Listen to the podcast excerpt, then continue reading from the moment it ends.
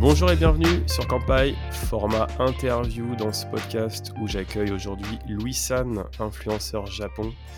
Comment vas-tu Louis San bah, Très bien, merci beaucoup pour l'invitation, c'est adorable. Merci d'avoir répondu euh, par la positive, c'est toujours un grand plaisir de, de t'avoir. Alors aujourd'hui, on va parler euh, de ton profil qui est, euh, qui est un peu particulier parce que tu es un YouTuber euh, à, gros succès, hein, bientôt 1 million, de, 1 million d'abonnés et puis tu as beaucoup d'activités aussi en parallèle et donc tout ce que tu racontes sur tes différentes chaînes YouTube va pouvoir être, être développé ici peut-être d'une autre manière. Nous, c'est ton profil vraiment qui nous intéresse et puis ton, ton rapport avec le Japon. je pense qu'il va, être, va être assez éclairant à plein d'égards parce que tu as un profil franco-japonais. Exact. ça, ça fait, ça fait évidemment partie de, des choses qui sont assez intéressantes à, aborder. Alors, tu es né en 96. Tout à fait. Tu as une maman japonaise et un père français, et tu pars assez rapidement au Japon en réalité dès, tes premières années. Oui, même dès ma première année. Je crois que j'avais un tout petit peu plus d'un an le premier voyage au Japon. D'accord, donc ça c'est pas, pas de souvenirs. Les premiers souvenirs du Japon arrivent à peu près à quelle période pour toi? Les premiers souvenirs, ils arrivent à l'âge de. Alors, forcément, la première fois où je suis allé à l'école, c'est marquant. Du coup, c'est quand j'avais 6 ans, si je dis pas de bêtises. Et là, oui, effectivement, j'ai des souvenirs. Mais avant ça, j'en ai vaguement quelques-uns, mais c'est très très flou, quoi. D'accord, parce qu'à cette époque-là, donc tu allais au Japon tous les étés, c'est ça? Exactement. J'allais tous les étés, un mois, pour aller justement dans cette école primaire à côté de là où habitaient mes grands-parents, pour avoir l'immersion pendant un mois de l'école japonaise, vraiment au Japon. Ok, là on était à Tokyo, c'est ça? Exactement, à Setagayaku. Et alors, ce qui se passe pour toi, c'est que tu es laissé, en fait, entre guillemets, à tes grands-parents pour les étés, ou est-ce que tes parents restent, restent avec toi? Alors, généralement, ils me laissaient, ils me laissaient chez mes grands-parents, et quand ils étaient là, ils en profitaient pour se balader un peu à deux dans le Japon. Donc, régulièrement, tu es immergé complètement dans la vie japonaise, dans, dans, cette culture et dans ce quotidien. Est-ce que pour toi, du coup, à partir de ces premiers souvenirs de l'école, tu t'aperçois vraiment de ces différences et qu'est-ce qui est le plus marquant pour toi? En vrai, c'est assez rigolo parce que quand tu es enfant, tu comprends pas le concept de différence culturelle. Tu te dis juste, bah là on est comme ça et là-bas on est comme ça. Et en fait, ton cerveau, je pense, il est très flexible hein, et du coup, il, s'adapte très vite. Enfin, c'est à, peine si tu te rends compte que tu agis toi-même différemment quand tu es dans un autre pays en fait. D'accord. je pense que c'est pas plus différent de quand, par exemple, tu te tiens différemment entre en classe et chez tes parents. et alors, à l'école, peut-être, est-ce que tu, tu ressens des, des, distinguos? Parce que... ouais, à l'école, forcément, il y a, y a, des différences notables. Hein. J'en, ai, j'en ai bassiné hein, sur ma chaîne, clairement, même les autres chaînes en ont pas mal parlé. Mais oui, j'ai, j'ai pu, j'ai pu vivre vraiment l'expérience full de ce qu'est une école au Japon, et effectivement, c'est bien différent de ce qu'est l'école française il y a des bons côtés, des mauvais côtés dans les deux. Et, euh, ouais, j'ai fait le traditionnel nettoyage, le rose, voilà, donc euh, dans les classes japonaises avec le torchon que tu, que tu mets devant toi et tu dois marcher derrière, enfin tu dois te mettre accroupi derrière là pour, euh, pour nettoyer le sol. Ça c'est d'ailleurs très dur hein, quand tu sais pas le faire ça au début, tu rames. Hein. Comment ça se passe quand on est un mois d'été au Japon à l'école? Puisque la rentrée scolaire, euh, donc chez nous qui est en, septembre, au Japon elle est euh, plutôt au printemps. Donc tu arrives, euh, finalement les vacances scolaires d'un mois sont au mois d'août au Japon. Toi tu arrives, j'imagine, peut-être un mois d'école en juillet, c'est ça? C'est ça, exactement. J'arrive en juillet. Comment, comment on est intégré? Est-ce que c'est toujours la même classe que tu retrouves? Est-ce que c'était presque la même classe que je retrouvais. Bon, forcément, le professeur changeait chaque année parce qu'on montait d'un cran à chaque, chaque année. Mais euh, je retrouvais à peu près les mêmes personnes. Mais ouais, c'est très dur de t'intégrer à l'époque. Hein. Enfin, je veux dire, il y a plein d'erreurs un peu bêtes euh, que je faisais en termes de, de, de, parler. Par exemple, un truc que je dis souvent, c'est que je faisais du yobisté, qui était globalement le fait de ne pas mettre de, particules, que ça soit san, kun ou chang, euh, derrière un prénom. Euh, quand on appelle quelqu'un. Pour moi, en fait, c'était réducteur en fait dans mon esprit parce que ça faisait très, euh, enfin, de mettre une sorte de, suffixe à un prénom, je trouvais ça un peu, euh, bah, un peu réducteur, ouais, tout simplement. Et en fait, je me suis rendu compte des années plus tard qu'en fait, non, non, c'est nécessaire, quoi, faut le mettre parce que c'est, sinon, c'est un signe de familiarité assez fort. À partir de quel moment tu commences justement à ressentir ces, différences-là, culturelles, peut-être au-delà de l'école? Je pense c'est au-delà de quand je commence à avoir 10 ans quand je commence à avoir 10 ans, euh, je commence à me rendre compte de, différences, tout ça. Et les premiers souvenirs euh, de différences que j'avais, c'est sur la papeterie. On reste pas très loin de l'école, mais euh, sur la papeterie japonaise qui, qui bon, aujourd'hui, il n'y a plus trop des. Enfin, elle est quand même mieux au Japon qu'en France, je trouve. Mais à l'époque, c'était vraiment violent. Hein. À l'époque, vraiment, nous, on était encore à notre stylo bic à l'école le stylo plume, et eux, ils avaient déjà des critériums qui allaient dans tous les sens avec un multi, des, stylos six couleurs, avec ce qu'il fallait. Enfin, c'était assez impressionnant. Et du coup, je me ramenais avec ça à l'école en France. À chaque fois, j'étais un peu le, mec avec qui fallait voler les affaires. Quoi. Donc à ce moment-là, donc on est au milieu des années 2000. Là, ton entourage français avec lequel tu passes, tes copains en fait à, l'école, avec lesquels tu passes 11 mois par an, se rend compte, peut-être aussi lui aussi à ce moment-là, que tu es franco-japonais et que tu as donc bah, des avantages, en l'occurrence là la papeterie, mais peut-être d'autres. Oh, alors ça, je t'avoue pas trop. C'est plus à partir de, du lycée que je l'ai senti. Mais jusque-là, vraiment, primaire, collège, tu sais, c'est à part quand on dit le, mot Japon dans la classe et tout le monde se retourne vers toi il n'y a pas grand chose d'autre qui t'arrive. Hein. Il n'y a pas encore trop l'influence euh, des mangas, des... c'est un peu plus tard pas Trop, pas trop. Franchement, vraiment pas trop. Moi, je l'ai vraiment plus senti au lycée, ce truc-là. D'accord. Et le fait d'aller au Japon les étés, alors au début ça t'est imposé, c'est normal, t'es enfant, mais est-ce que c'est quelque chose que, que t'attends avec impatience, que, que t'adores, que, ou au contraire tu te dis, bon écoute, ça va arriver, c'est normal? Comment tu, tu, le ressens, ça, le fait d'aller un mois au Japon chaque été? C'est très condescendant du coup la manière dont je vais le dire, mais ouais, c'est comme quelqu'un qui retourne au bled, c'était un peu ça pour moi quoi.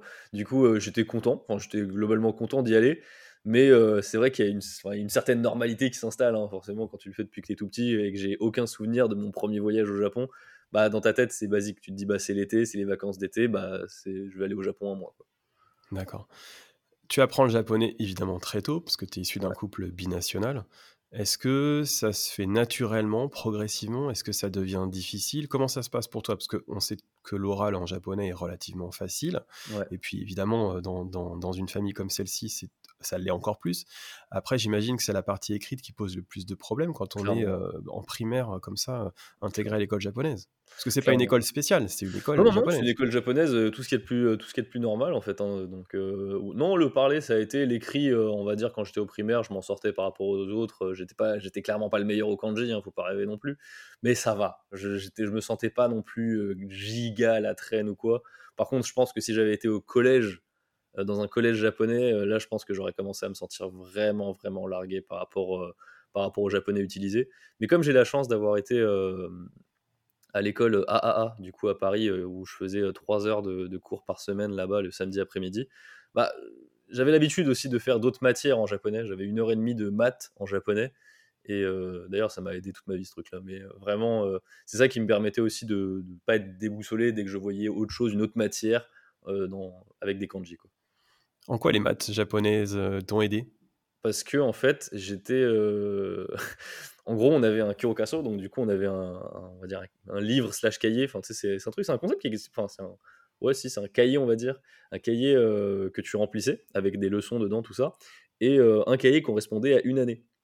Et le truc, c'est que j'adorais, euh, j'adorais les maths quand j'étais petit, et je, j'ai bouffé les, les du coup très rapidement, ce qui fait que j'ai rapidement pris trois ans voire 4 ans d'avance en termes de, fin, sur les maths uniquement, pas sur le reste, hein, mais sur les maths uniquement, j'ai pris de l'avance en fait.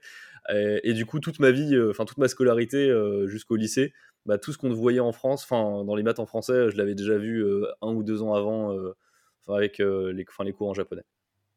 Donc tu vas à l'école de japonais, ça participe, je pense, d'une envie de tes parents d'avoir un apprentissage du japonais qui soit quand même très carré. Ouais. C'est-à-dire peut-être surtout à l'écrit ou Pas vraiment. également L'objectif vraiment, c'était que je sache parler et que je sache comprendre et que j'ai que j'ai entre guillemets un japonais naturel. C'est-à-dire que j'ai un japonais qui puisse vraiment quand on me considère comme étranger, c'est chez la majeure partie du temps au Japon et je commence à parler japonais, il y a toujours un oh. Enfin, le, la manière de parler est vraiment vraiment ok tout ça et puis surtout en fait c'est pas forcément en question d'accent ou quoi, c'est vraiment en termes d'utilisation idiomatique des expressions des choses qu'on n'apprend pas à l'école, euh, des manières de parler qu'on n'apprend pas à l'école. Et c'est surtout ça euh, qui fait la différence, entre guillemets, dans mon japonais à moi. Après, c'est sûr qu'en termes de vocabulaire ou quoi, je vais être, euh, je vais être au bout d'un moment, je vais être, pas, enfin, je, vais être neutralisé, quoi. C'est-à-dire que j'ai, j'ai pas le meilleur vocabulaire du monde au japonais, clairement pas. Et typiquement, Mitsu, j'imagine que tu connais, lui, un, un meilleur. Il fera partie de nos invités un peu plus tard. Hein, je fais la voilà, il a, il a un meilleur japonais que moi. Euh, bah forcément, vu qu'il pratique depuis 10 ans euh, en non-stop, euh, ça, ça, fait la différence aussi. Mais il a aussi un don, hein, un certain don sur les langues, hein, ce monsieur. On n'est pas tous égaux face, face à la ouais, ouais, va. Là, je fais une petite ellipse temporelle, mais tu connais combien de kanji à peu près? On n'est pas sur un concours, mais oh, non, oh, clairement pas. Moi, je suis, je suis rincé. Aujourd'hui, aujourd'hui, je suis rincé. Hein. Aujourd'hui, je dois, je dois en connaître, je sais pas, 500 à tout casser, tu vois. Et encore, je force le trait, je pense. Donc tu as perdu sur, sur l'apprentissage, mais ce qui, ce qui nous arrive à tous, évidemment. Ouais, ça se perd beaucoup parce qu'on n'en voit jamais, en fait. Tu les vois jamais, quand tu es en France, tu n'en vois jamais, tu les utilises pas. Et puis même, j'ai envie de dire, avec les nouvelles technologies, tu n'as même pas besoin de mmh. savoir les reconnaître parce que juste quand tu écris, bah, ça, fait la, ça fait la transcription directement en kanji. Et, et voilà, du coup, clairement, j'ai pas besoin. Tu vois, par exemple, là, j'en réapprends de nouveau bah, depuis que j'ai ma maison, tu vois, pour identifier rapidement euh, facture d'électricité, facture d'eau, tu vois, tout ça et tout. Après, le truc, c'est que souvent en japonais, c'est un peu vicieux parce que t'as pas besoin de reconnaître tous les kanji. Il suffit que tu sois dans le contexte. Par exemple, typiquement, bah, tu as le contexte, tu reçois, tu reçois une lettre, tu vois, c'est écrit le, kanji juste de l'eau qui est ultra simple. Bah, tu te doutes que c'est une facture d'eau, en fait. Et t'as pas besoin de lire le reste. Donc, c'est surtout comme ça que je fonctionnais. Euh. Ok, je vois. Sur, donc tu disais, ça commence un petit peu en termes de ressenti autour de toi à, se, à changer à partir de la fin du collège, peut-être début du lycée. C'est là où on s'aperçoit que, que tu es japonais et que toi, ça apporte un plus. Est-ce que c'est à partir de ce moment-là que tu commences ton activité sur YouTube? Pas du tout. Alors là, il faut alors attendre beaucoup plus de temps avant que je me lance sur YouTube. Et même que ne serait-ce j'ai l'idée de parler du Japon parce que c'était clairement pas quelque chose qui, qui me drivait vraiment. Enfin, j'étais pas. Je pense que aujourd'hui, si là j'étais au lycée, je serais beaucoup plus le, euh, le japonais de la classe. Je sais pas si tu vois de quoi je à peu près qu'est-ce que je veux dire par rapport à ça, mmh parce que tu as les mangas qui sont devenus très populaires auprès des jeunes, alors que à l'époque c'était pas trop le cas. Hein. À l'époque, faut se remettre en contexte, c'était euh, il y avait Naruto, on suit, enfin c'était le, enfin, vraiment il y avait que Naruto, j'ai envie de dire presque. C'était vraiment le machin de l'époque. Et on suivait les chapitres euh, semaine par semaine, mais il y avait clairement pas toute la classe qui était dessus, tu vois. C'était, je sais pas, allez, une personne sur dix peut-être qui suivait les mangas. Hein. on est au début euh, des années 2010, c'est ça? Ouais, c'est ça. Au début des années 2010, on est loin de la grosse vague qu'on a aujourd'hui, euh, ultra populaire. Même si, bien sûr, il y a, y, a y a toute la génération Club Dorothée qui est déjà plus âgée et qui, eux, sont fans, tu vois. Là, c'est, je sais pas, une sorte de trou. Et un peu un trou, je trouve, entre la génération Club Do et euh, la génération d'aujourd'hui qui consomme vraiment beaucoup de mangas. Donc, j'étais pas, j'étais pas la bête de foire, en vrai, vraiment pas, clairement, là-dessus. Et vraiment, le japonais, c'était juste mon LV3 au bac pour avoir 10 points en plus. Quoi. C'était, c'était un peu ça.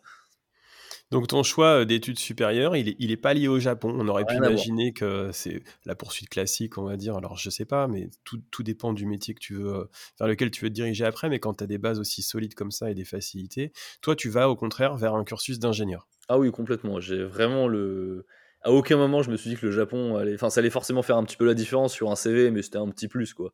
C'était loin d'être la base de quoi que ce soit. Tu voulais pas devenir traducteur ou ce genre de, de clairement Pas, clairement pas, clairement pas. Pour te dire, même à un moment, j'avais le japonais en exergue, c'est-à-dire que vraiment, je, supportais pas le japonais, j'en avais marre des kanji, je détestais ça. Enfin, même en vrai, j'aime pas beaucoup plus ça aujourd'hui, mais j'avais un rejet du, de l'apprentissage japonais qui a été assez fort à un moment donné, hein, parce que j'étais éclaté. Tu as continué combien de temps à aller à l'école au Japon? Euh, l'école au Japon, j'ai fait que du coup euh, toute la primaire japonaise, donc l'équivalent du CP jusqu'à la 6 pour la France. Et en revanche, pour euh, l'école AAA dont je te parlais tout à l'heure, donc à Paris, ça je l'ai fait jusqu'à mes 16 ou 17 ans, je crois. Donc tout ce temps de collège et lycée, tu continues à aller au Japon un mois par an. C'est ça. Mais sans aller à l'école, là tu es vraiment dans le... Tu profites. Là je profite, je vis, je commence à faire mes premiers voyages solo aussi. Je commence à faire mes premiers voyages solo et mes premiers voyages ou avec un ami, des trucs comme ça. D'accord. Tu voyages à quelle, euh, dans quelle euh, région à ce moment-là? Oh, très peu, hein, c'est surtout ça reste vraiment sur du Tokyo-Kyoto. Hein. Vraiment, on va, j'explore pas grand-chose euh, là-dessus.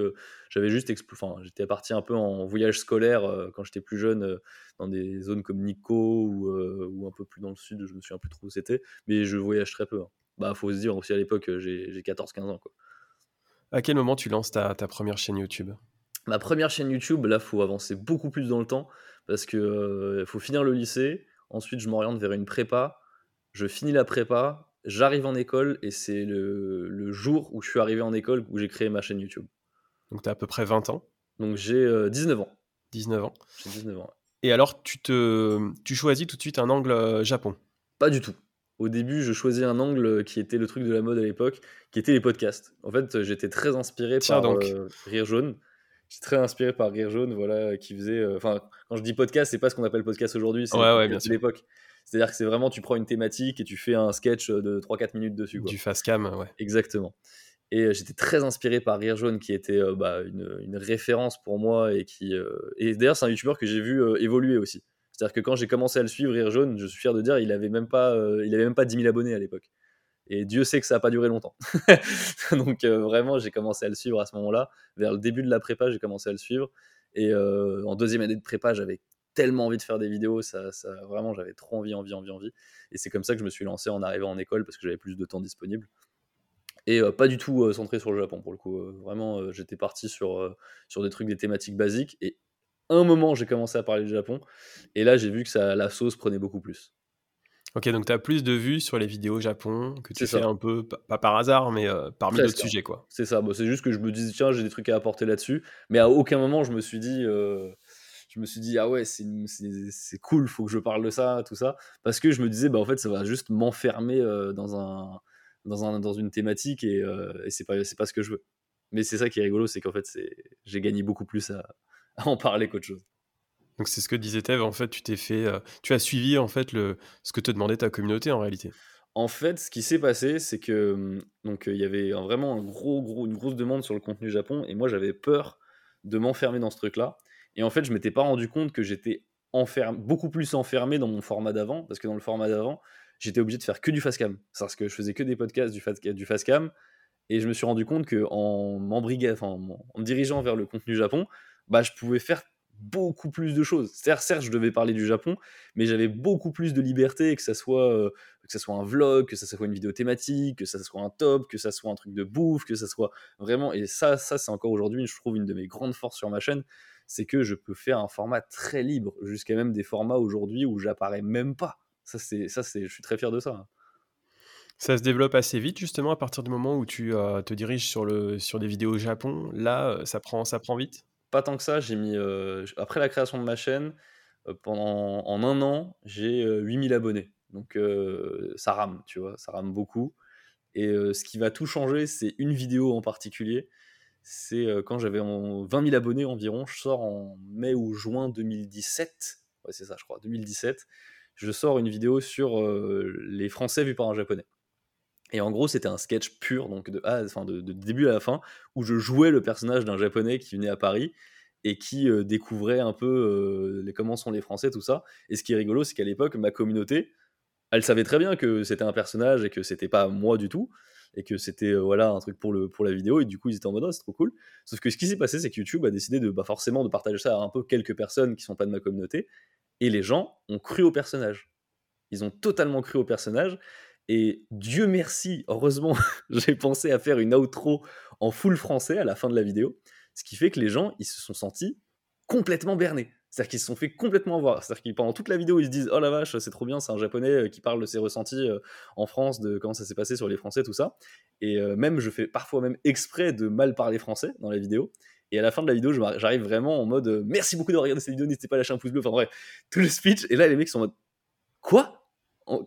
Pourquoi en fait c'est qu'est-ce que je viens de regarder en fait? Et à partir de là euh, YouTube va suggérer énormément cette vidéo et toutes mes autres vidéos en fait.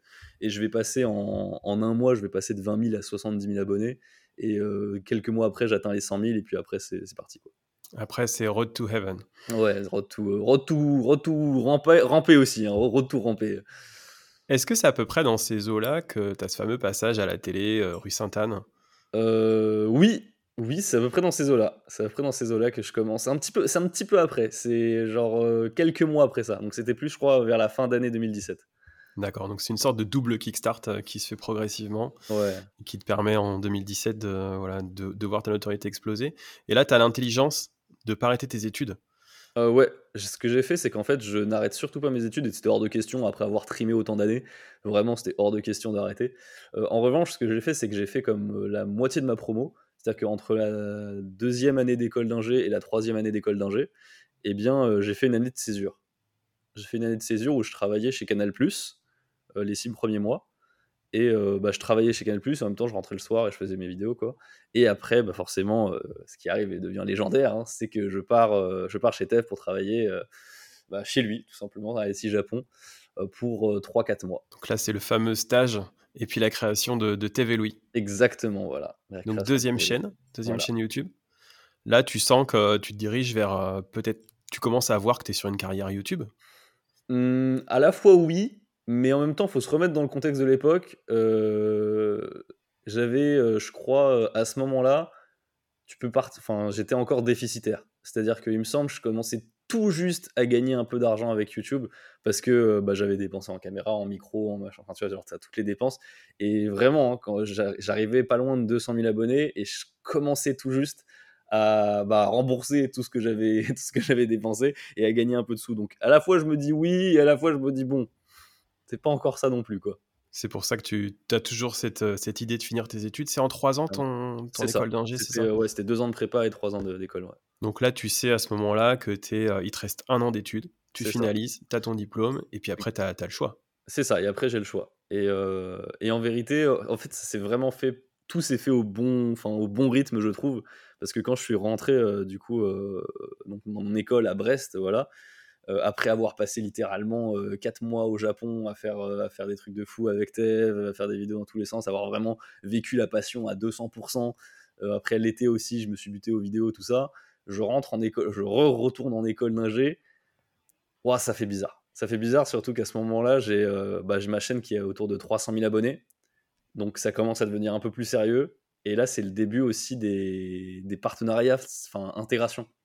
Donc c'est le début des NordVPN, tout ça et je commence à avoir une double vie qui devient un peu, euh, un peu violente. C'est-à-dire que, imagine, le vendredi, je suis en train de passer un partiel, le samedi, je suis en train de faire une convention, en train de faire des dédicaces, des choses comme ça. Euh, et puis après, genre, je commence à appeler des mecs pour négocier des contrats, des choses comme ça.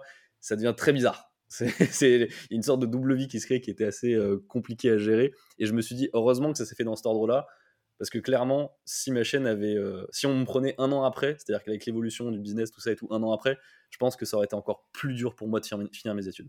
Donc là, tes potes, évidemment, ils sont au courant que tu es youtubeur Ouais, ils sont au courant. Bah, en fait, d'ailleurs, ce qui est rigolo, c'est que tous mes potes d'école d'ingé, ils, ils, étaient là quand j'ai fait ma première, mes premières vidéos. Donc euh, ça, c'est trop bien. J'ai vraiment un cercle qui s'en bat les couilles que je sois youtubeur et c'est vraiment un bonheur. Et est-ce que tes profs et euh, directeurs, en fait, la direction de, de l'école le savent aussi? Euh, très peu, très très peu. Il y a quelques profs qui le savent vaguement, mais enfin ça se ça se sait pas de fou non plus dans le dans le dans l'école. Il y a juste un moment où j'étais un peu mal à l'aise, c'était quand j'étais tout simplement, euh, on va dire au, resto universitaire euh, de mon école, en train de manger avec tous mes potes, tout ça à une table. Il y a un mec de première année qui vient pour me demander une photo. J'avoue là, c'est ça fait bizarre. Là, c'est la notoriété. c'est la notoriété, mais c'est vraiment, je sais pas comment expliquer, mais c'est il, a tout à fait raison. Enfin, c'est très bien, mais c'est vraiment pour moi, en tout cas, c'était vraiment. J'étais en mode, ah putain, c'est, ça me fait bizarre de dire que je suis youtubeur même quand je suis en école. Hmm. Ouais, parce que tu participais à des conventions, tu avais des rencontres abonnés, mais tu n'étais pas encore dans ton quotidien. Non, clairement pas.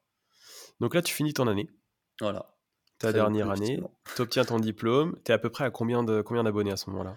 Euh, quand j'obtiens mon diplôme, du coup, on arrive euh, vraiment l'obtention du diplôme final, final, parce qu'après, il y avait la, dernière année, et puis après, il y a aussi un, il y a un oral. Donc, du coup, ça, ça tire en longueur. Hein, ça tire vraiment en longueur. On arrive euh, début 2020, en fait.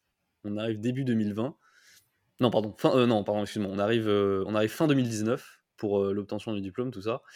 Et c'est à ce moment-là où je vais faire un. Bah, je vais faire pas un burn-out, en vrai, c'est pas vraiment un burn-out, mais j'appelle. Enfin, je vis ce qu'on appelle l'effet de rebond c'est-à-dire l'effet d'avoir plus de ressources pour faire ce qu'on veut, mais de ne pas réussir à produire plus. Et c'est très frustrant. Voilà. Et, euh, parce que j'avais tout mon temps maintenant qui pouvait être dédié à YouTube. Et pourtant, j'arrivais pas à produire plus, à créer plus ou quoi. Donc je patinais beaucoup. Et euh, je me suis remis vite de ce truc-là. Donc ça, ça, a été, mais c'était un truc un peu vicieux au début.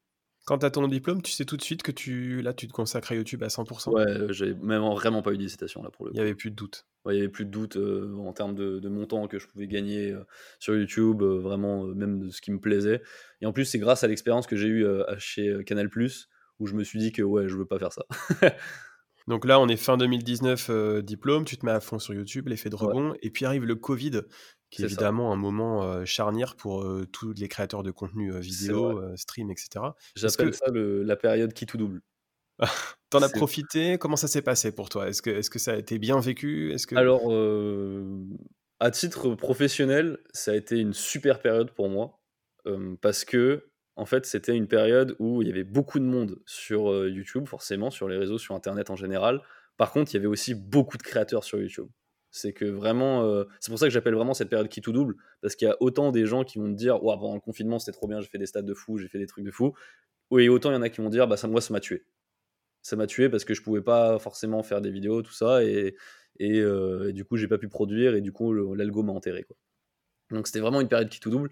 Et euh, bah avec Tev, on a vraiment réussi à très bien gérer le, ce passage-là. Donc euh, forcément, ça nous a fait décoller. Je crois que, attends, si je te dis pas de conneries, j'ai démarré, euh, j'ai démarré l'année à, je crois, à 500 000 abonnés, un truc comme ça, et je l'ai fini autour de, 800 000. Hein. Donc vraiment une grosse année 2020, 2020 pour moi.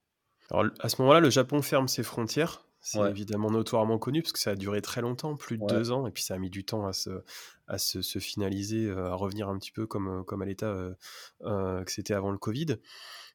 toi, tu as la possibilité, grâce à ton passeport japonais, de voyager. Donc, je pense que ça participe de, de la qualité de ton contenu à ce moment-là et puis de l'exclusivité en quelque sorte. Forcément, ouais, c'était. Heureusement, heureusement putain que j'avais ça parce que sinon c'était c'était dur. Franchement, je vais être honnête, sinon ça aurait été très dur de maintenir des vidéos ou quoi. Même si pendant un bon moment, je suis resté quand même en France pendant je crois 4-5 mois et j'ai réussi à tenir la baraque donc je me suis dit OK, ça va, j'arrive à j'arrive à tenir mais c'est vrai que ça va faire du bien aussi d'être au Japon. On va en reparler un petit peu plus tard mais avec la notoriété viennent évidemment euh, les, haters, hein, les gens qui sont moins d'accord avec ce que tu fais, et puis avec les réseaux sociaux, bien entendu. Euh, là, à ce moment-là, il y a de toute façon cet effet de jalousie qui arrive, j'imagine, euh, de la part de, certaines personnes, pas forcément de ta commune, mais de, sur les réseaux au global. Comment tu le vis, ça, justement, le fait que tu aies ce caractère d'exclusivité lié à ta double nationalité et à, tes passeports, et qui te permet de faire du contenu qui est hyper apprécié d'un côté, et de l'autre, de, se prendre justement ce, ce, retour de bâton, entre guillemets? Alors, pour la question des dramas, en vrai, en général, j'ai déjà, euh, j'avais déjà expérimenté ça quelques années avant, ce qui a permis de me forger aussi un petit peu, avoir une petite carapace, histoire de. Parce que, euh, en fait, c'est autour de, je trouve, autour de 200 000, un petit peu, ça se fait, ou plutôt de 500 en fait, entre 200 et 500. Tu, en fait, on passe généralement, tu passes d'un gros youtubeur niche à un petit youtubeur mainstream. Et la différence, c'est vraiment notoire parce que du coup, moi, je le sentais vraiment au niveau des commentaires. Avant, quand dans les commentaires, on s'adresse à toi on te dit oh machin sympa ta vidéo ou quoi. Et progressivement tu ne deviens plus un être humain. Progressivement tu deviens un produit. Et c'est en fait c'est normal aussi hein, je comprends le raisonnement de, ces gens là mais c'est vrai que peu à peu les gens oublient que tu es tu es un être humain et que tu bah, tu produis tes trucs aussi. C'est tu deviens une sorte de de, de, de, bah, de, produit de consommation tout simplement. Et du coup les critiques peuvent être beaucoup plus virulentes. Et après effectivement pendant la période 2020 Oh ouais, je m'en suis mangé des dramas hein. en 2020.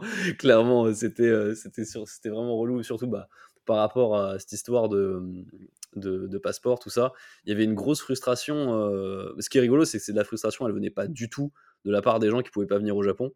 C'est plutôt la frustration des gens qui pouvaient pas sortir du Japon et revenir en fait. C'était surtout les expats, euh, les expats qui étaient bloqués au Japon, qui étaient très très frustrés là-dessus. Et ouais, je me suis pris quelques torgnoles à propos de ça, mais après Enfin, j'avais rien à enfin, j'avais rien à mentionner euh, particulièrement. C'est, je veux dire, euh, c'est, bah, c'est comme ça et puis je peux rien y faire, quoi. T'arrives déjà à le gérer du fait de ton expérience préalable euh, de. Ça fait jamais plaisir. Je vais être honnête, ça fait jamais plaisir. On peut jamais dire je m'en fous complètement. Ça, c'est, enfin, c'est, pas vrai. C'est pas vrai. Mais, mais je m'effondre pas avec ça non plus, quoi. Donc tu poursuis les activités, tu développes, tu continues à développer la chaîne Louis San, TV Louis en parallèle, vous trouvez votre rythme, votre ton. Ouais. Et puis, euh, et puis c'est à ce moment-là peut-être que tu commences à te dire j'ai envie d'investir au Japon. Alors ça, ça va arriver beaucoup plus tard, euh, en vrai. Euh, mais effectivement, c'est vrai, vraiment vers 2021 où je me suis dit j'en ai marre de vivre comme un ado à chaque fois que je viens au Japon parce qu'à chaque fois, bah, soit je, prenais l'appartement de Tev, soit par exemple il m'a même logé chez lui. Hein, enfin, je veux dire très très gentiment, et pas de souci, tu vois. Mais c'est juste qu'au bout d'un moment, je me dis bon euh, j'arrive à avoir des revenus, j'arrive à avoir quelque chose. Au bout d'un moment, euh, ça va bien de, profiter de la, bonté de Tev, mais il faut que je fasse mon propre truc aussi. Quoi. Et c'est là où effectivement je vais vouloir investir dans une, dans une maison. Donc ça, on va revenir dessus un petit peu plus tard.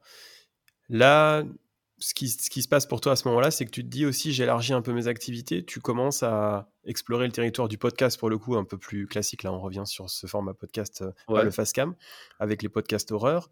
Et puis. Ça, c'est beaucoup plus. Ouais, le cheminement est très différent, mais ouais, effectivement.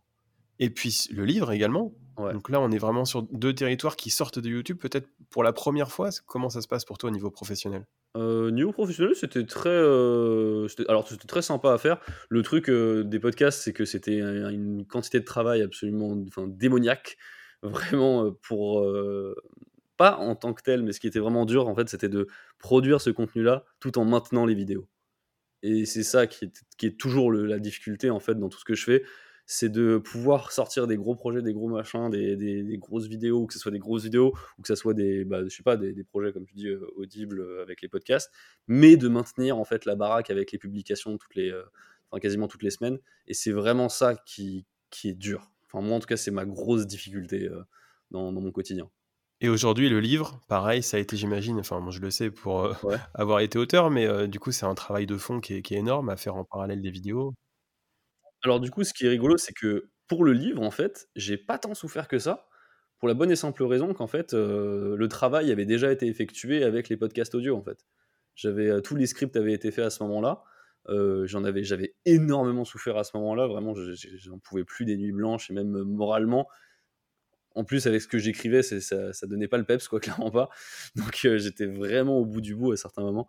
Mais pour le livre, en fait, en soi, c'est surtout, je me souviens de ce rendez-vous c'est euh, tout simplement Elsa Lafont, donc du coup des éditions euh, Michel Lafont, qui vient me voir et on discute euh, tout simplement en réunion. Et en fait, ce qu'ils veulent, c'est qu'ils veulent juste récupérer les textes pour mettre ça en, livre. Et moi, je, me dis, moi, j'ai absolument rien à perdre dans cette histoire-là parce que c'est déjà tout qui est écrit, c'est tout est disponible. Les voici, vraiment, j'étais comme ça à, leur donner.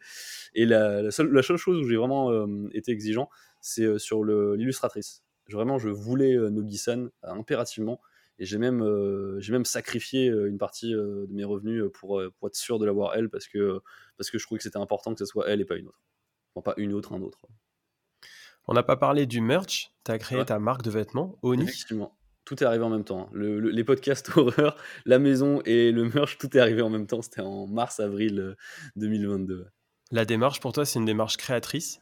La démarche pour moi, c'était surtout de me libérer en fait d'anciennes marques avec qui je collaborais, qui étaient Reyes où ça se passait très bien. D'ailleurs, j'ai vraiment pas du tout de souci avec. C'est vraiment ça se passait très bien, mais c'est juste que je voulais avoir maintenant un peu la main sur tout le processus créatif et toute la, chaîne en fait, toute la chaîne avec la livraison, tout ça, euh, le service après-vente. Et, euh, et, ouais, c'est vraiment, c'est vraiment, ça fait du bien. Et puis, euh, en fait, moi, j'avoue, c'était surtout pour avoir mes propres fringues à moi.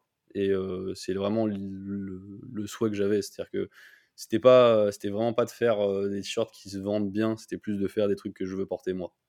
Aujourd'hui, ton projet peut-être majeur, c'est ce dont on parle depuis pas mal de temps déjà, parce que c'est un énorme projet. C'est ce bar que tu es en train de monter avec Marie. Alors, c'est à la fois un gros projet, et euh, parce que forcément, quand on le dit, euh, bar, restaurant, euh, à Paris, ça a l'air immense, enfin, c'est un travail monstrueux. Et en même temps, en fait, on a la chance d'être complètement assisté. Vraiment, il faut, faut vraiment pas lésiner sur le mot. On est complètement assisté par un professionnel du milieu qui possède déjà de nombreux restaurants euh, à Paris. Donc du coup, de ce côté-là, en fait, on est juste, enfin moi je me vois en tout cas plus comme un, side sur le projet, dans le sens où moi je vais pouvoir apporter bah, ma volonté, qu'est-ce que je veux faire dans le restaurant et, euh, comment et quel genre d'événement j'ai envie de faire à l'intérieur. Mais toute la partie compliquée et toute la partie entre guillemets de gestion où il faut avoir de l'expérience, où il faut avoir des connaissances, euh, toute cette partie-là, eh bien en fait j'ai la chance de ne pas avoir à m'en soucier. Vraiment, je suis vraiment que sur la partie, on va dire, fun du projet, c'est-à-dire la déco, qu'est-ce qu'on vend, euh, et, qu'est-ce qu'on peut faire comme événement? Alors à quoi ça va ressembler? Est-ce que tu peux nous en dire un peu plus justement sur ce projet? Alors sur ce projet, à quoi ça va ressembler? Globalement, comme c'est fait avec Marie, en fait, le rez-de-chaussée, ce sera un café coréen, et euh, à l'étage, ce sera un restaurant de onigiri. C'est dans quel quartier? C'est dans le, c'est pas loin de la rue Sainte-Anne. Voilà. Quelle est la date d'ouverture euh, programmée? Alors pour l'instant programmée, c'est c'est encore un peu flou parce qu'il y a les travaux, tout ça. Nous, ce qu'on vise, c'est qu'il y a un soft opening pour la Japan Expo, euh, entre guillemets, en juillet. C'est-à-dire qu'il n'y ait que, par exemple, le, rez-de-chaussée. Et euh, l'ouverture. En vrai, techniquement, si les travaux tout se passait bien, normalement, même dès juillet, on peut tout ouvrir. Mais bon, on sait très bien comment ça se passait les travaux, il va y avoir du retard, tout ça, il y a sûrement des pépins qui vont arriver. Du coup, moi, ce que je vise, c'est plus quelque chose comme septembre. D'accord. En termes d'organisation, est-ce que tu seras présent euh, fréquemment? Tu feras des rencontres? Pour toi, est-ce que c'est un, lieu qui va te servir à titre perso? Moi, oui, l'idée c'est que je fasse tous mes pop-up stores là-bas, parce que j'ai comment j'en ai j'en ai fait un et il y a, il y a quelques mois, j'ai adoré l'expérience. Vraiment, c'est c'est fantastique à faire. J'ai adoré ça. Que ça soit en termes de rencontres donc, euh, avec les gens, que ce soit en termes financiers, c'est mille fois plus intéressant pour moi de faire ça avec des, euh, en pop-up store qu'en convention, tout simplement parce qu'il y a déjà il y a pas de brouhaha continu. Les gens sont beaucoup, beaucoup plus calmes, beaucoup plus réfléchis, et en plus, c'est pas forcément le même public. Enfin, c'est pas comme c'est pas un public qui a besoin de faire euh, entre guillemets être dans la foule ou quoi. Eh bien, il y a beaucoup par exemple de couples qui viennent et la, la, population qui vient est beaucoup plus âgée en fait. C'est assez rigolo de voir ça aussi. On va arriver sur le dernier gros reveal de, de, ta bio jusqu'à présent. C'est ton couple avec Jill, Alexandra. Ah, oui, c'est vrai. Donc je commence, on, on, se dirige tout de suite vers les questions. En réalité, c'est est-ce que c'est, vous avez attendu un petit peu avant de même ouais, forcément, deux ans hein, avant de faire l'annonce. Est-ce que quand on arrive à ce niveau de notoriété sur YouTube pour toi et puis pour elle sur, sur Twitch, est-ce que voilà, on a un regard différent sur la manière dont on se, se présente, dont on détaille sa vie? Est-ce qu'on commence à se, à se, protéger entre guillemets euh, du, du, hors milieu? Ah bien sûr, bien sûr. moi, il m'est arrivé des, des, des, folies. Enfin, je veux dire, ça arrive très souvent. En vérité, je vais être honnête, hein, je connais très peu de youtubeurs qui n'ont jamais porté plainte. Hein. C'est un peu triste à dire, mais j'en connais très peu qui n'ont jamais eu de problème, que ça soit judiciaire, que ça soit euh, de l'ordre du harcèlement ou quoi. C'est vraiment c'est très très rare.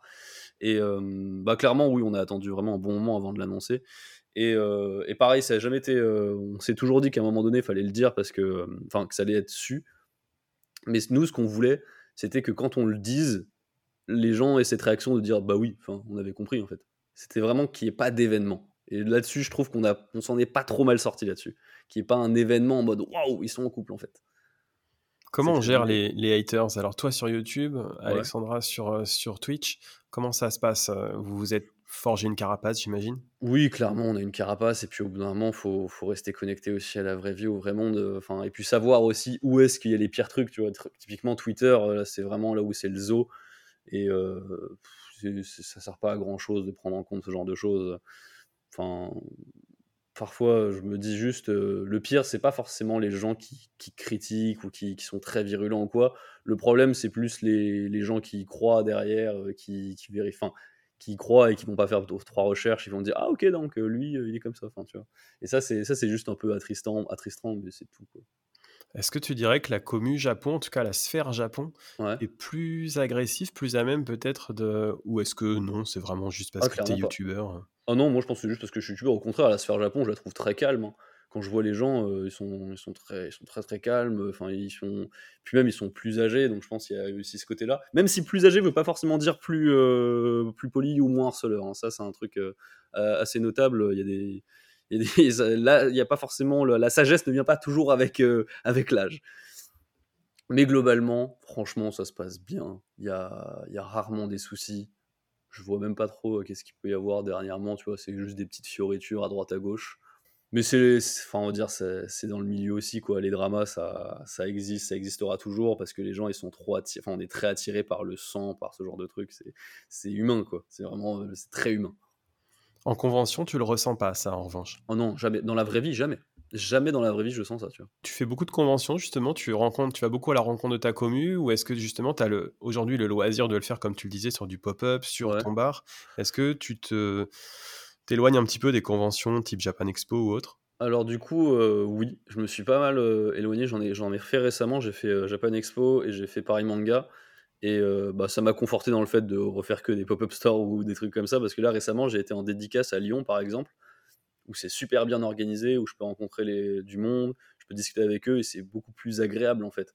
Enfin, il y a peut-être un peu de snobisme, hein, j'en sais rien, mais, mais c'est vrai que plus, j'ai la chance de pouvoir faire des trucs où on va dire c'est plus calme et c'est plus, plus posé, et je peux discuter avec les gens sans avoir à crier et sans qu'il y ait un minuteur entre guillemets qui me dise bon, faut faire passer parce que sinon il y a 200 personnes qui attendent derrière, et euh, bah, je préfère largement ce format-là. Mais aujourd'hui, maintenant, dès que j'essaie de faire des rencontres, je, je privilégie largement le comment ça se passe au nombre de personnes. Comment ta famille voit le fait que tu es youtubeur, influenceur. Est-ce que c'est quelque chose qui est euh, une discussion euh, qui s'est menée petit à petit au fur et à mesure de la, croissance de ta notoriété ou comment ça s'est déroulé? Je viens d'une famille où à la base, euh, avoir Facebook était déjà trop. tu vois? Vraiment au mode faut pas mettre son image sur internet, c'était ça. Et, euh, et, après, quand ils ont vu que je voulais faire ça, ils ne sont pas, sont pas opposés. Hein. Ils sont pas opposés. Même si j'ai attendu un bon moment avant de leur parler, j'ai attendu d'avoir quelques milliers d'abonnés quand même pour en parler. C'était pas tout de suite dire ah papa maman j'ai envie de faire ça, tout ça. J'ai attendu un petit peu. Mais sinon, à part ça, non, ils sont très contents, hein. ils suivent à fond. Euh, et en fait, ils suivent beaucoup parce que c'est la seule manière pour eux d'avoir des nouvelles de moi. Parce que je sais, parfois, je ne suis pas un mec qui donne beaucoup de nouvelles à mes parents. Et euh, c'est déjà arrivé que ma mère découvre, euh, grâce à des vidéos, que je suis dans un autre pays. Quoi. Mon fils, je sais que tu vas bien car je t'ai vu sur YouTube. C'est un peu ça, oui, c'est vraiment, c'est déjà arrivé. il me dit, bah, tu m'as pas dit que tu allais en Corée. Je dis, ah oui, c'est vrai, j'ai oublié de te dire, je suis parti en Corée. Est-ce que ton ancienne école te, te contacte euh, justement pour parce que c'est une école de aussi de commerce, je, je, crois. Non, c'est que, c'est que un G. c'est que, un G, ouais, ok. Donc, est-ce qu'il te contacte aussi du, de, de par cette, euh, ce statut-là ou, pas du tout? J'ai déjà été contacté une fois ou deux, je crois, mais rien de sérieux en vrai, rien de sérieux. D'accord, ça s'est pas concrétisé, euh, ils n'ont pas eu besoin de ton expérience à ce niveau-là, en tout cas. clairement pas. Puis même, je j'adore les gens que j'ai rencontrés dans mon école, mais je porte pas particulièrement mon école dans mon cœur. Tu as une très bonne relation sur YouTube avec Tev, avec Mitsu. Euh, voilà, vous formez euh, une des sphères euh, de, du YouTube Japon, quand même un des gros pans. Est-ce que quelles sont tes relations, grosso modo, avec les youtubeurs Japon? Est-ce que tu te considères comme un vieux youtubeur? Est-ce comment tu vois? Ah Est-ce qu'il y a une nouvelle génération? Comment ça se passe pour toi dans, dans, dans, YouTube Japon Enfin, je, je, suis vieux, ouais, clairement. ça fait 8 ans que je fais des vidéos, donc maintenant, ouais, je suis, je suis pas frais, quoi. Genre, je suis pas je suis pas le, truc à découvrir en mode euh, la petite pépite qu'on partage. C'est plus du tout le cas, hein, clairement. Après, euh, après, il y a des avantages aussi. Hein. C'est-à-dire que quand tu commences à avoir une grosse masse aussi, euh, tu as une stabilité sur YouTube qui est plus forte. Ça, c'est clair. ce que je dis souvent, c'est que en fait, bah, sur YouTube, on a des changements d'algo, il y a des changements de rythme, il y a des trucs qui bougent tout le temps. Mais plus tu es gros, moins tu les subis. Typiquement, on a rarement vu un Squeezie affecté par l'algorithme, tu vois. Bah, c'est un peu la même chose, sauf que bah, tu descends dans l'échelle et puis bah, je, suis assujetti aussi à des changements d'algorithme et des trucs un peu violents qui peuvent se passer. Mais globalement, je me sens quand même plus. Euh, quand tu le million, le traitement de YouTube est un peu différent quand même. Tu te sens plus en sécurité, tu sens que ta place est un peu plus au chaud. C'est ça, tu sens que tu es un peu plus au chaud, tu sens plutôt tes, ton, ta base de vue est plus stable. Vraiment, tu, tu sens vraiment quelque chose comme ça. Après, euh, après c'est une lutte de tous les, enfin c'est une lutte de tous les jours, hein, d'aller chercher le, thème, la meilleure écriture, euh, le meilleur titre, la meilleure miniature, comment, euh, comment faire en sorte que ça intéresse les gens. J'ai eu aussi un gros défi dans les dernières vidéos quand j'ai lancé ma série sur les tabous japonais. En gros, de faire en sorte d'intéresser les gens à des sujets dont on n'a jamais entendu parler, ou alors très très peu, et qui de base n'intéressent pas les gens. Ça, ça a été un gros défi, notamment, je pense à ma vidéo sur les castes au Japon où j'ai parlé des Bulla Coming, je veux dire, euh, tout le monde s'en fout. Enfin, je veux dire, c'est vraiment un truc en France, euh, tout le monde s'en tape de ce genre de truc. Et de, faire, et de me dire que ouais, j'ai réussi, euh, grâce, au, bah, grâce au titre, à comment je l'ai amené, avec l'histoire, la narration, tout ça, à faire en sorte que ça intéresse, bah, au moins, j'ai vu, il y a à peu près 800 000 vues. Je me dis, putain, ça, c'est stylé, tu vois. Ça, c'est stylé. Tu as devancé un petit peu ma question. Comment on fait pour se renouveler quand on est sur YouTube depuis tant d'années, qu'on a déjà abordé autant de sujets, qu'on a plusieurs chaînes? Comment on fait pour trouver des nouveaux sujets, euh, pour, euh, voilà, pour aborder des choses qui n'ont pas encore été dites sur le Japon? Alors en fait, parfois, il faut pas forcément chercher des trucs qui ont jamais été dits. Faut parfois le dire mieux, ou l'approfondir, ou réfléchir plus. Parce qu'il y a plein de trucs qui pourraient être résumés en cinq phrases. Hein. Très sincèrement, euh, par exemple, quand je parle des disparitions au Japon, franchement, bah, ça pourrait être résumé en cinq lignes. C'est quoi le phénomène des disparitions au Japon? Le truc, c'est maintenant, c'est que ce qu'il faut faire, c'est pas mettre des tartines et commencer à, étaler le propos. Ce qu'il faut, c'est creuser. Et ça, c'est le truc que j'ai vraiment compris quand j'ai fait l'écriture audible, la différence entre étaler un propos et creuser le propos. C'est euh, ce qui fait que ça, ça rend le, ben, du coup ce qu'on raconte vachement plus intéressant.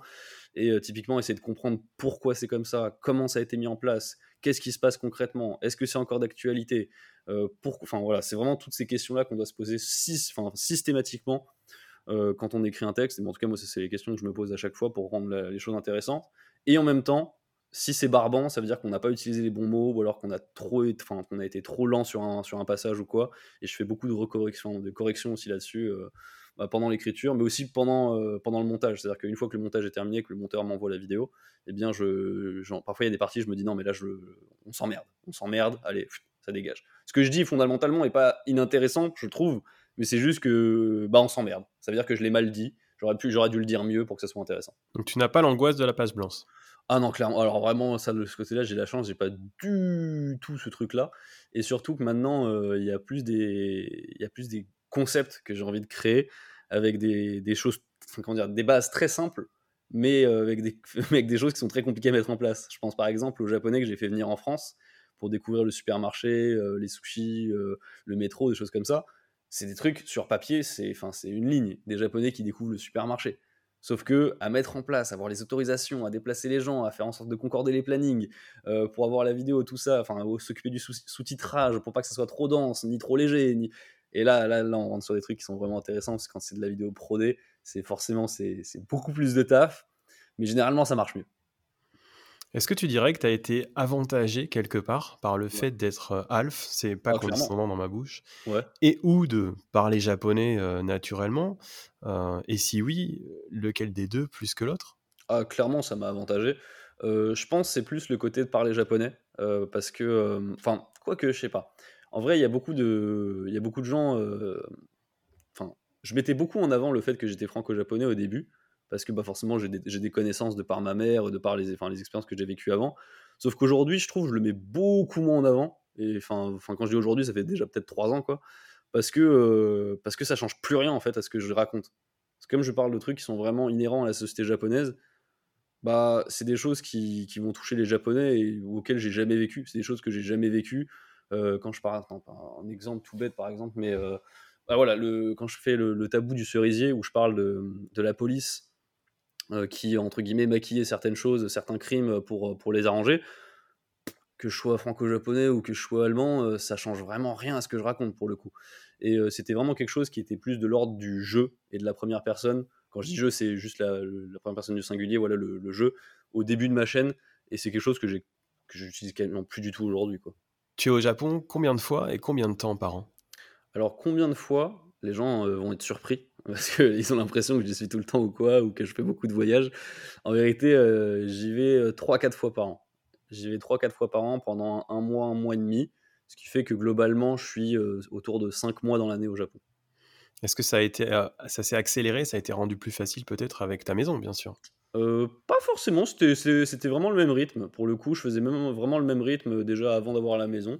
Ça n'a pas changé grand-chose. Vraiment maintenant, ce que je me suis interdit, c'est d'aller au Japon une ou deux semaines. Ça, vraiment, je m'interdis. C'est-à-dire que vraiment, quand je vais au Japon, j'y reste minimum un mois. Vraiment, le minimum, minimum un mois. Pourquoi? Euh, C'est vraiment pour euh, protéger mon rythme de vie et pour m'imposer aussi une éducation comme ça, enfin, une, discipline autour de ça pour organiser mes vidéos vraiment bien, correctement. Parce que si je commence à me dire, ok, machin, faut que j'y aille, machin, je vais deux semaines, tout ça, c'est déjà super éprouvant pour le corps, pour la planète, bon, euh, même si je suis, enfin voilà, c'est un débat très compliqué, mais bon, c'est pas, pas le top non plus. Et, euh, et ouais, ça me permet de mieux, mieux cadrer, mieux avoir une vie vraiment, ok, quand je suis au Japon, je suis au Japon et je suis pas juste en déplacement au Japon. Il y a aussi cette composante plaisir, je pense, avec euh, maintenant avec Jill, qui fait que euh, tu arrives à mieux organiser ton équilibre travail-vie privée. C'est vrai. Ce qui est assez ironique, c'est que pour l'instant, vu qu'on vit pas encore ensemble en France, eh bien, on se voit plus souvent quand on est au Japon que quand on est, que quand on est en France. Est-ce que tu te vois plutôt vivre au Japon ou plutôt en France à l'avenir Ou continuer sur ce rythme hybride comme ça? Je pense que je vais continuer sur ce rythme, vraiment. Euh, peut-être, euh, je trouve qu'avoir vraiment trouvé un bon rythme avec le un mois et demi euh, au Japon et deux trois mois en France, ça me permet de vraiment espacer les, choses et surtout bah, en termes de, bah, de, mon travail et de toutes les activités que je dois faire, je me vois pas définitivement habiter dans l'un ou dans l'autre, vraiment pas. Tu pourrais pas dire que tu préfères vivre en France ou au Japon en fait Non, vraiment, il y a des moments où je, suis vraiment très content de rentrer en France et des moments où je suis vraiment content d'aller au Japon. Même si euh, j'avoue souvent quand je vais au Japon, c'est plus connoté en mode allez, c'est parti, on va commencer à entamer la session de travail. Là, c'est euh, ça va charbonner à mort. Mais euh, maintenant aussi, dès que je suis en France, ça, ressemble aussi un peu à la même chose. Donc, j'ai pas, j'ai pas trop de, de, de, paradigmes différents à ce niveau-là. Vraiment, je, je, me plais vraiment bien dans les deux. J'ai presque besoin des deux. Quoi. Tu as une entreprise en France, évidemment. Ouais. Est-ce que tu as aussi une entreprise au Japon pour tes activités? Non, je suis exclusivement en France parce que sinon je devrais payer des impôts quatre fois. Est-ce que tu pourrais dire que c'est, même sans cette expérience, plus facile ou plus difficile de travailler au Japon ou en France? Je pense qu'il y a des, bons, des avantages dans les deux. Globalement, je pense qu'il y a plus d'avantages à avoir une société au Japon parce qu'en France, au niveau des taxes, on est largement plus élevé qu'au Japon. Et le deuxième avantage qu'a le Japon par rapport à la France, c'est surtout au niveau de l'embauche. L'embauche en France est beaucoup plus compliquée et beaucoup plus onéreuse que par rapport à celle au Japon. Tu disais tout à l'heure que quand tu vas au Japon, tu as cet effet j'y vais pour travailler. Ouais. Donc, il y a quelque part ce voyage qui est un voyage professionnel dans tous les cas. En tout cas, on Ah oui, mélange le clairement. pro-perso, mais est-ce qu'on arrive quand même à profiter du voyage quand on est youtubeur japonais? Euh, ça dépend ce que tu appelles profiter. Enfin, vraiment, quand je vais au Japon, j'y vais en tant que. Comme si je vivais. Enfin, vraiment, enfin, comme je vis là-bas, quoi. C'est-à-dire que je me fais pas des kiffs à, partir à droite à gauche en permanence. Au contraire, hein, je, suis, je suis chez moi, et je bosse depuis chez moi, et puis après, euh, je vais voir les trucs à droite à gauche de mon quartier, je vais manger au resto à côté dans le quartier. Mais je me, je suis pas dans l'exploration en me disant, allez, c'est parti, aujourd'hui, on va à Akihabara ou quoi. C'est pas du tout, du tout ça, quoi. Sortir de Tokyo, c'est quelque chose que, que tu arrives à faire à, à titre de plaisir ou est-ce que chaque fois tu as toujours en, en tête euh, cette vidéo YouTube, ce live? Moi, j'avoue, je fantasme vraiment sur un, un moment où je pourrais prendre deux semaines, où je pourrais ne pas réfléchir aux vidéos et me balader au Japon euh, un peu en exploration. Qu'est-ce que j'aimerais faire ça? Putain, parce que vraiment, euh, je... c'est pas possible du tout pour l'instant. Vraiment, c'est absolument pas possible. T'es prisonnier de YouTube? Un petit peu, ouais, clairement. Bah, en fait, c'est une prison euh, qu'on a envie de construire soi-même parce qu'on est quand même bien dedans. hein. Genre, euh, je vais pas le mentir non plus. Je, je suis content d'être euh, dans ce truc-là. Mais c'est vrai que, ouais, on est. Enfin, moi, les, les vidéos qu'il faut sortir, il n'y a pas de négociation possible. Il faut les sortir, faut pas baisser la qualité, il faut, faut continuer de pondre les vidéos. et ça, ça se fait pas. Ça se fait pas en deux jours, deux semaines. Tu as vraiment cette volonté d'avoir un travail qualitatif et régulier, ça, ça se ressent beaucoup dans, dans l'échange. Est-ce que tu réfléchis toujours à la manière dont vont être perçues les vidéos par ta commu et par euh, les viewers? Ou est-ce que petit à petit tu te dis, maintenant je suis assis, j'ai la possibilité, comme tu le disais tout à l'heure, d'aller explorer d'autres territoires et est-ce que je peux m'offrir un peu plus de liberté sans penser au retour? Hmm, pas vraiment. Pas vraiment. Et enfin, moi, je considère que mon travail, si jamais j'ai envie. Parfois, il y a des trucs, il y a des sujets qui vraiment me touchent beaucoup plus que d'autres. hein. Vraiment, la, série des 5 tabous, euh, tu vois, j'en parle beaucoup, c'est que vraiment, j'ai adoré les- la faire. Ça m'a beaucoup plus touché. J'ai adoré ré- faire des recherches là-dessus parce que j'ai compris plein de choses. Mais par contre, il y a un énorme travail pour faire en sorte d'intéresser les gens à ça. Et, et c'est vraiment pas le même travail entre rendre une vidéo intéressante et faire en sorte que les gens aient envie de cliquer dessus. C'est vraiment très différent.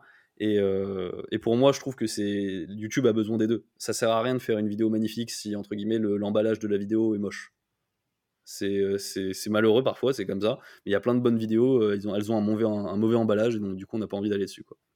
Donc ouais, je, je travaille vraiment beaucoup là-dessus et à chaque fois c'est une prise de tête de fou. hein.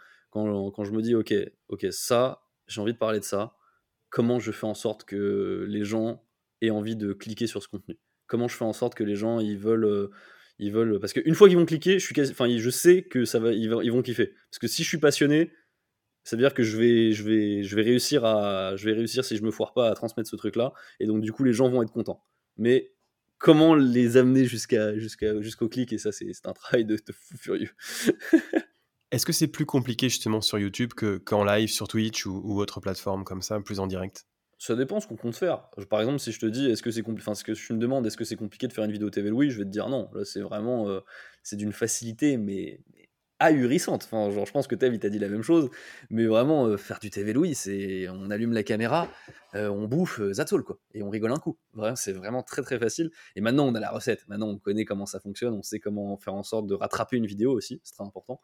Parce qu'il y a des moments où tout ne se passe pas comme prévu, et donc du coup, il faut réadapter les choses. On se dit, ok, on va retourner en studio pour faire un débrief, et donc du coup, ça va permettre d'alimenter un peu la vidéo. Il y a plein de choses comme ça. Mais je veux dire, si je devais noter, entre guillemets, la- le, le- le travail et les efforts entre les deux chaînes, si, euh, si à- sur TV Louis, on est à 10, sur la chaîne Wissan, on, est à- on est à 120, quoi. C'est vraiment, ça n'a rien à voir. La chaîne Louis, c'est ta troisième chaîne. Ouais. C'est une chaîne plus lifestyle. C'est une chaîne plus lifestyle et c'est rigolo, c'est que techniquement je peux faire ce que je veux, et ben j'ai plus de mal à faire des choses dessus que sur la chaîne Louis où je dois faire que du Japon. Donc tu sors totalement du territoire Japon pour le coup. Ouais, là je sors vraiment complètement du territoire Japon. Au fait, à la base, quand je l'ai créé, c'était pendant le confinement, parce que euh, bah, j'avais vraiment euh, éditorialisé ma chaîne principale sur du Japon pur et dur. Et euh, alors qu'avant, je parlais de temps en temps un peu de moi ou de mes aventures à l'école ou des trucs comme ça. Et j'avais un peu ce besoin de, bah, de, de mettre ça quelque part, quoi. J'avais envie de transmettre un peu ça, raconter des histoires, et puis même m'améliorer sur certains trucs. Donc c'est pour ça que je l'ai créé, la chaîne Louis. Aujourd'hui, elle a un petit rythme de croisière. C'est vraiment pas la, chaîne, euh, entre guillemets, euh, genre vraiment... Euh, comment dire, il n'y a plus trop, enfin, il n'y a pas l'engouement de fou dessus, clairement pas, tu vois. Mais ça a son petit rythme de croisière, c'est sympa.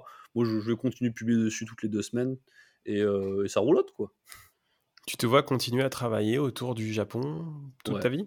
Ouais, clairement, ouais. Ça, je suis content, j'ai un thème, tu vois, où c'est pas choquant, quoi. Genre, même si, entre guillemets, de, fin, genre, si j'ai 55 ans et je continue à faire des vidéos sur le Japon, je pense pas que ce sera choquant, tu vois. Au contraire, il y a d'autres thématiques que je pourrais aborder qui, qui n'ont jamais été, enfin, que je peux pas aborder aujourd'hui, par exemple. Donc je te donne ces deux semaines, ce sera ma question finale. Ces deux semaines de liberté où tu es au Japon, tu peux aller où tu veux, tu vas où? Alors, où est-ce que je vais? C'est très simple. Je prends ma voiture, je, vais sur l'autoroute et je, je sais pas. Je, je, vais quelque part, je sais pas, et je m'arrête quand j'ai envie. Franchement, c'est le premier truc que je ferai. Et euh, si jamais, euh, entre guillemets, j'ai un peu plus d'idées en tête, j'aimerais bien aller plus euh, vers Fukuoka. Un peu pour voir le sud, le sud du Japon, mais sans partir à Okinawa, quoi. Ou alors le nord du Japon, vraiment vers Hokkaido, que je connais très, très peu très très peu. Je, suis allé une fois à Sapporo, je suis allé une fois marcher sur la banquise là-haut, là, mais sinon, je connais très très peu l'île là-bas. Est-ce que tu as quelque chose à ajouter pour, pour nos lecteurs? Nos auditeurs? bah écoute, euh, pas particulièrement, j'espère que ça vous a plu, j'espère que j'ai réussi à être intelligible, et puis, merci beaucoup à vous d'avoir écouté jusqu'au bout. Merci beaucoup Louis d'avoir accepté l'invitation. Je t'en prie. Et puis, comme me l'a conseillé Tev, je vais vous proposer de vous abonner, de mettre 5 étoiles. 5 étoiles, c'est une bonne idée. Merci à tous d'avoir regardé. Mettez un pouce bleu. Et à la prochaine. Tchuss, c'est ça? C'est exactement ça. Je te laisse couper alors.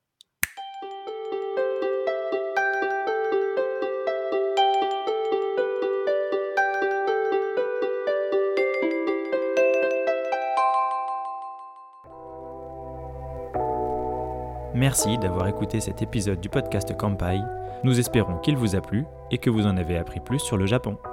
N'oubliez pas de vous abonner sur votre plateforme de podcast préférée, de nous noter 5 étoiles si vous le souhaitez, et on vous dit à bientôt pour le prochain épisode.